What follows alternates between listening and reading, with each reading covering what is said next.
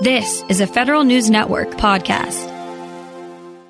The Treasury Department and Small Business Administration this week said they would deliver at least some of the data about pandemic stimulus spending. After all, it involves $2 trillion. One of the groups pushing for transparency has been the Project on Government Oversight. POGO policy analyst Tim Stretton joins me now for analysis of these recent announcements. And Tim, uh, good to have you on, first of all. Thank you. It's good to be here. You've been following this whole transparency question since the beginning. And before this announcement, what did it look like? It looked like, I guess, generally, like when are we going to see anything about how this spending was happening? Correct. Uh, it's been a very busy few months.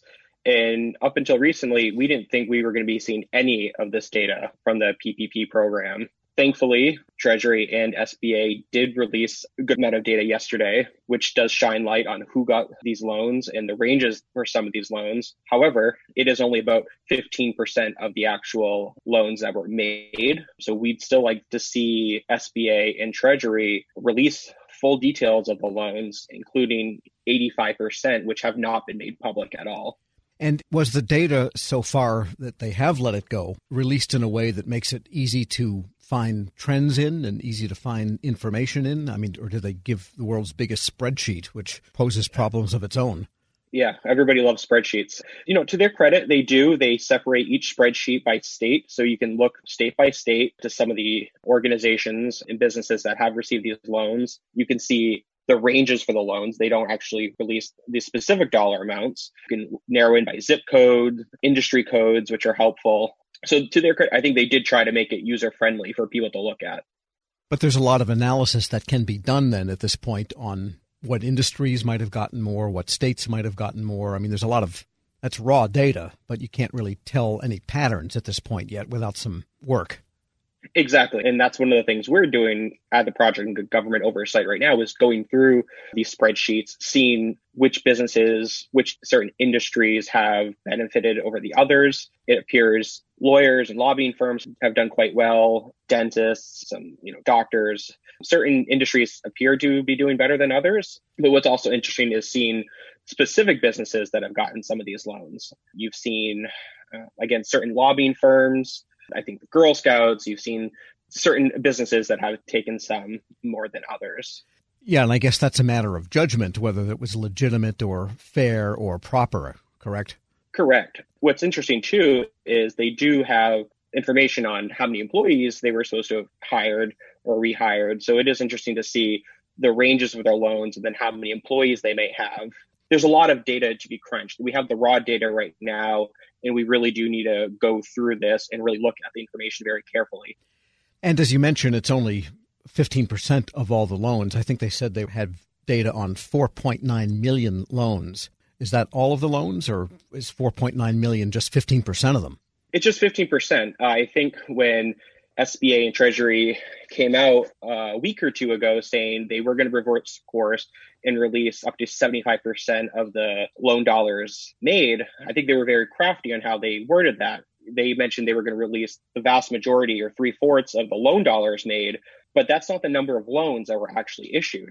85% of the loans are below $150,000, and we do not have that information yet. We're speaking with POGO policy analyst Tim Stretton. And in your view, what would real transparency or complete transparency actually look like with respect to all this PPP spending or all the CARES Act spending? I, that's a very great question. I think most importantly is that SBA with this PPP program follow precedent and release all the data on these PPP loans, uh, which are 7A SBA loans. SBA for decades has released names, data loan amounts for all the loans that they've issued in this program. And for some reason, they've decided not to release this. They've called it proprietary information.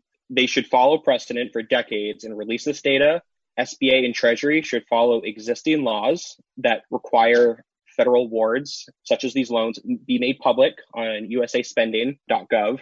So even though they've made progress in transparency and accountability and a step in the right direction, there is still more that needs to be done. And they also said that for the smaller loans, which is the bulk of the numbers, they would only release the name and address associated with it, not some of the other data. I guess that's a privacy provision or for the small businesses, or would they be obligated to give more information on the fact that those ended up being grants for the most part and not really loans? Well, at the end of the day, they're still awards by the federal government and existing laws. There's several laws on the books already that require all federal awards be made public. And what's actually very interesting with the PPP program is on the actual SBA's PPP loan application, it says approved loans will be made public. So despite telling applicants before they even submit their loan application that their loans are subject to disclosures, they've now, you know, come out and said we are not going to release all this information. And your essay at pogo.org notes that there's many other categories of spending besides the PPP that occurred thanks to the CARES Act because the loans weren't all $2 trillion of it or whatever the final number ended up being. So, what other data are you looking for that needs to come out?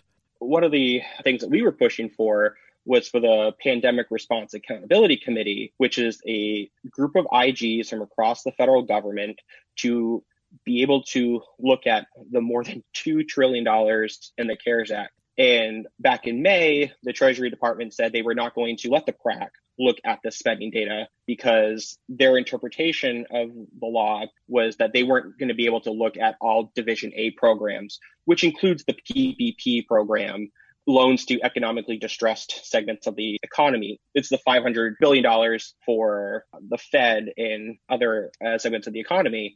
So these IGs were not going to be able to look at more than $1 trillion in spending, which was not the intent of Congress. And we're happy to see that it appears that Treasury has actually reversed their decision on that. And they are going to let these IGs look at this money, which is important because it's these IGs that have the experience and the qualifications to look at emergency spending. And they did this uh, through the Recovery, Accountability, and Transparency Board in 2009.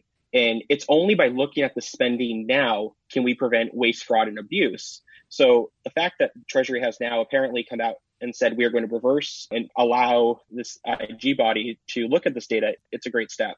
So you've got the GAO looking; they have a role in this. Then this PRAC, mm-hmm. the uh, IGs, the equivalent of the the latter day rat board, I guess you could call them, also yep. have a role in this. And then there's the data releases in raw format, as we've seen, or you know, CVS or whatever they call it, spreadsheets coming out in from the agencies themselves. What should do you think the overseers like GAO and PRAC concentrate on? Should they be doing the analysis of the spreadsheets the way many other groups will be doing, or should they have some other angle on oversight?